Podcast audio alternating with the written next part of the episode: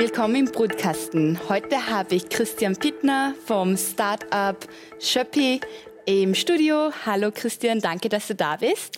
Hallo Gidem, danke für die Einladung.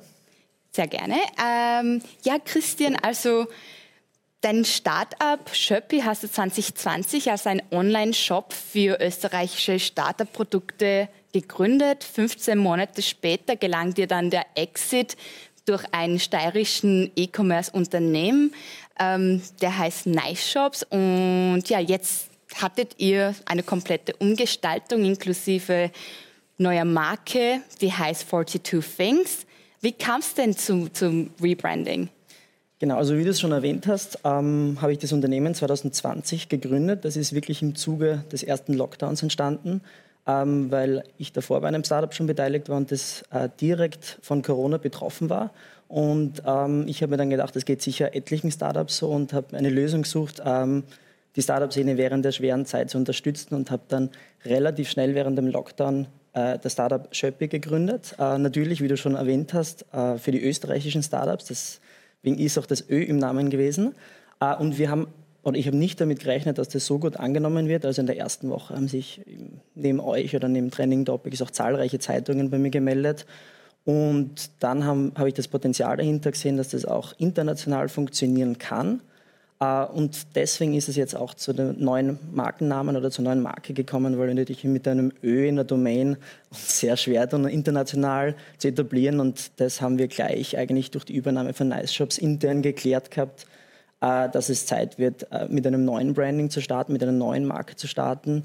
Äh, lieber jetzt als später. Wir haben zwar einen sehr starken PR-Wert aufgebaut in den ersten 15 Monaten, wir wollen aber jetzt gemeinsam mit Nice Shops wirklich neu starten und deswegen ist es zu dem neuen Namen gekommen. Das ist verständlich. Ich glaube, ein Ö dass man das ja. dann ähm, internationalisiert, ist wirklich sehr schwierig. War das nicht schwierig für dich, dass du dich von dem Namen verabschiedet hast, von dem, das du gegründet hast? Natürlich, ich glaube, es ist für jeden Gründer schwer, wenn man quasi sein Baby umbenannt wird, beziehungsweise äh, Änderungen passieren. Äh, dementsprechend hat auch der Prozess für den neuen Namen länger gedauert. Also der hat sich doch über Monate eigentlich hinweggezogen. Äh, aber schlussendlich ist es natürlich für das Projekt am besten und deswegen war es für mich auf jeden Fall akzeptierbar und ich freue mich jetzt natürlich genauso über die neue Brand und hoffe, dass die auch so bekannt wird oder noch viel bekannter wird. Und die neue Marke heißt ja 42 Thanks. Warum 42? Also Gibt es da einen ja, Grund dahinter? Natürlich. Also ähm, ich habe die Frage tatsächlich von einigen Startups schon bekommen. Ein paar haben sie auch äh, sofort äh, verstanden. Äh, prinzipiell ist es ein Hint eigentlich an de den erfolgreichen Roman bei Anhalter durch die durch die Galaxis. Ähm, da ist ja die Antwort prinzipiell äh, die Antwort auf das Leben, äh, auf das Universum und auf alles. Und wir haben uns gedacht, das ist ein passender Name äh, für, für einen Startup-Online-Shop und passt auch in gewisser Form natürlich zur Zielgruppe. Mhm, super, interessant. Und wie kam es dann zum Exit? Also wie hast du dich dazu entschieden, dann irgendwann doch Ja zu sagen? Also ähm, im Laufe des Prozesses, wo wir gewachsen sind, ist natürlich sind äh, Mitgründer dazugestoßen, also auch zum Beispiel der Thomas Leskowski, der ist sehr früh dabei gewesen. Äh, und wir sind sehr stark gewachsen. Also ich glaube, wir haben uns im ersten Jahr von den Startups her äh, und von dem Angebot verzehnfacht. Und schlussendlich, dass, dadurch, dass das ganze Projekt äh, im Lockdown entstanden ist, äh, sind wir damals mit einem MVP gestartet. Den haben wir natürlich äh, optimieren können, äh, aber es war doch sehr viel Arbeit dahinter und schlussendlich waren wir einfach zu wenige um das Projekt zu leiten. Und wir haben gesagt, okay, wir wollen definitiv in Europa weiter tätig werden, weil es einfach ein super spannendes Konzept ist, das es bis auf Amazon Launchpad in der Form nicht gibt. Also es gibt keine europäische Unterstützung, sage ich mal, in dem Bereich. Und dann haben wir gesagt, wir wollen uns einen Partner suchen, haben damit eigentlich Anfang 2021 begonnen. Ähm, schlussendlich haben sich mehrere Unternehmen gemeldet und wir haben uns dann doch glücklicherweise für Nice Shops entschieden, weil es dementsprechend also garantiert der beste Partner hierfür ist äh, und der einfach über ein unglaubliches E-Commerce-Know-how verfügt. Und mit ihnen gemeinsam wollen wir das natürlich jetzt europaweit durchsetzen. Ziemlich stark, ja, super. Und der Soft Launch, der hat dann am 9. Dezember stattgefunden. Da würde ich dann noch gerne wissen, hat sich nach der Übernahme im Hintergrund etwas geändert, zum Beispiel ähm, in der Logistik etc.?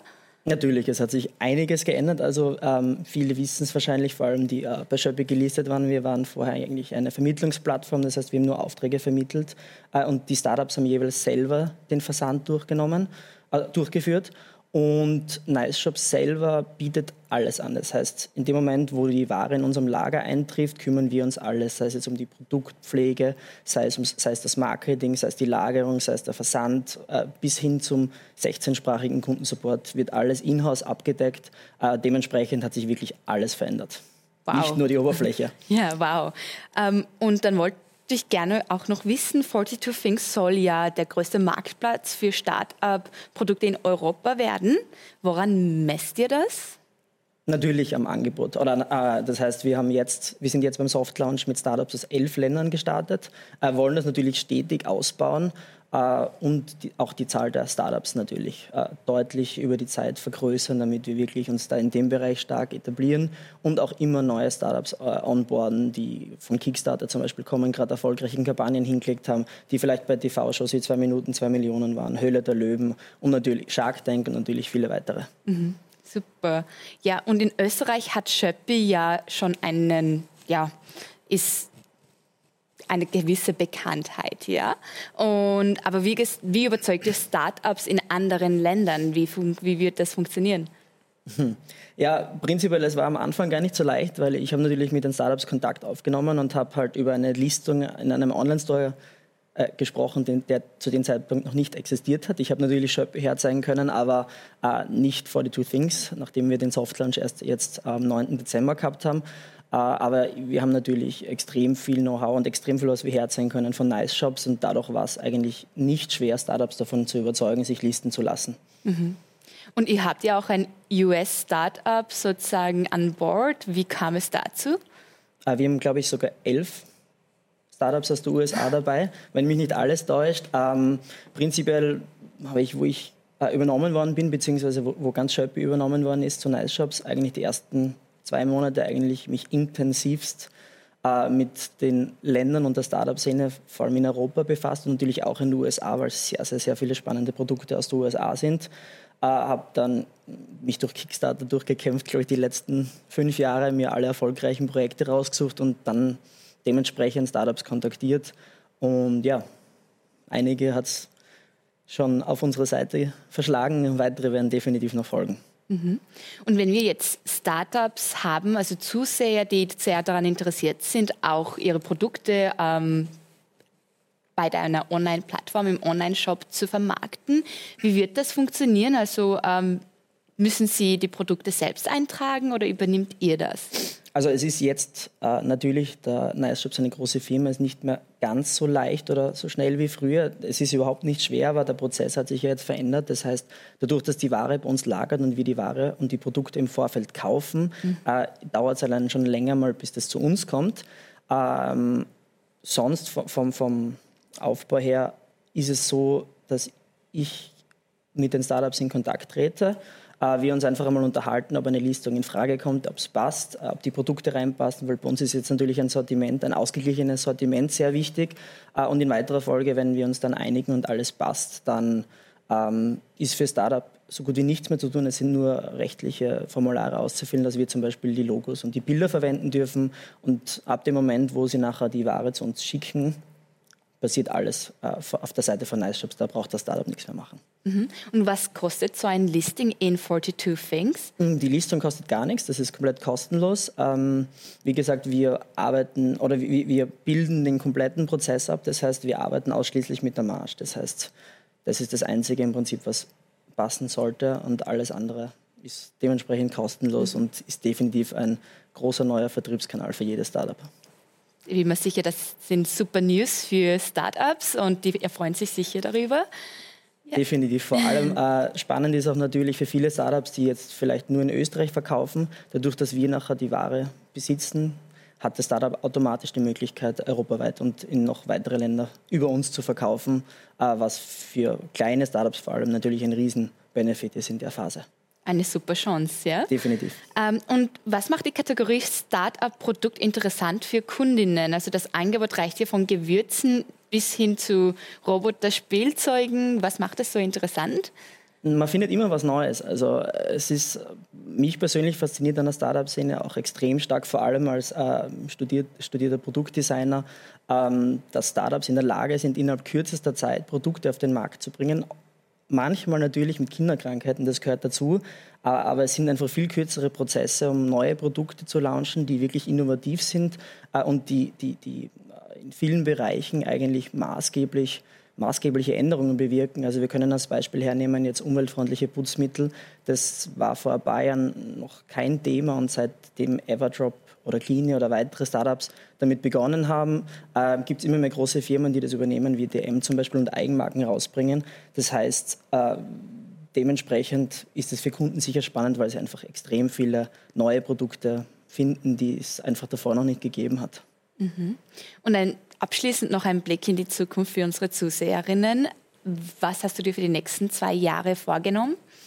Also prinzipiell sind wir jetzt mit 150 Startups gestartet, was natürlich schon eine beachtliche Anzahl an Startups ist. Wir wollen aber definitiv da äh, deutlich nachlegen. Das heißt, dass wir wirklich schauen, dass wir ähm, die Länder wirklich gründlich abdecken. Also wir haben jetzt logischerweise viele Startups aus Deutschland und Österreich, weil einfach, was das Leichteste ist natürlich jetzt, wenn wir beide selber Deutsch sprechen und uns in der Szene auskennen, sage ich einmal. Ähm, das wollen wir natürlich schauen, dass wir das mit jedem Land schaffen äh, und da einfach das Angebot noch sehr, sehr, sehr stark vergrößern in Zukunft. Mhm, super. Ich habe schon gesagt, abschließend eine Frage, aber mir ist noch eine weitere Frage Natürlich. eingefallen. Und zwar, du hast hier den, den Start, also den Jump ähm, zum Gründen gemacht ähm, während der Pandemie. Und was würdest du jetzt Gründern oder Gründerinnen, die sich eventuell doch nicht trauen, ähm, ein Unternehmen zu gründen oder die Idee wirklich zu verwirklichen, was würdest du denen mit auf den Weg geben?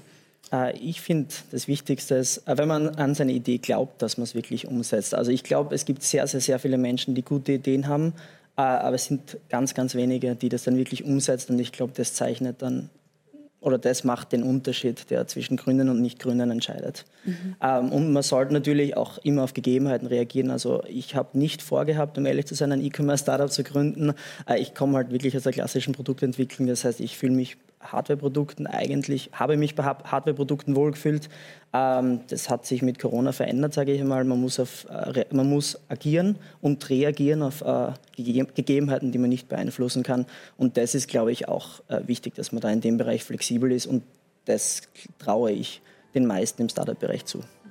Agieren und reagieren auf Gegebenheiten, ein starkes Statement jetzt zum Schluss. Danke dir, Christian, dass du dabei warst. Und insofern bleiben wir natürlich dran an weiteren interessanten Startups und Exits. Vielen Dank fürs Zusehen.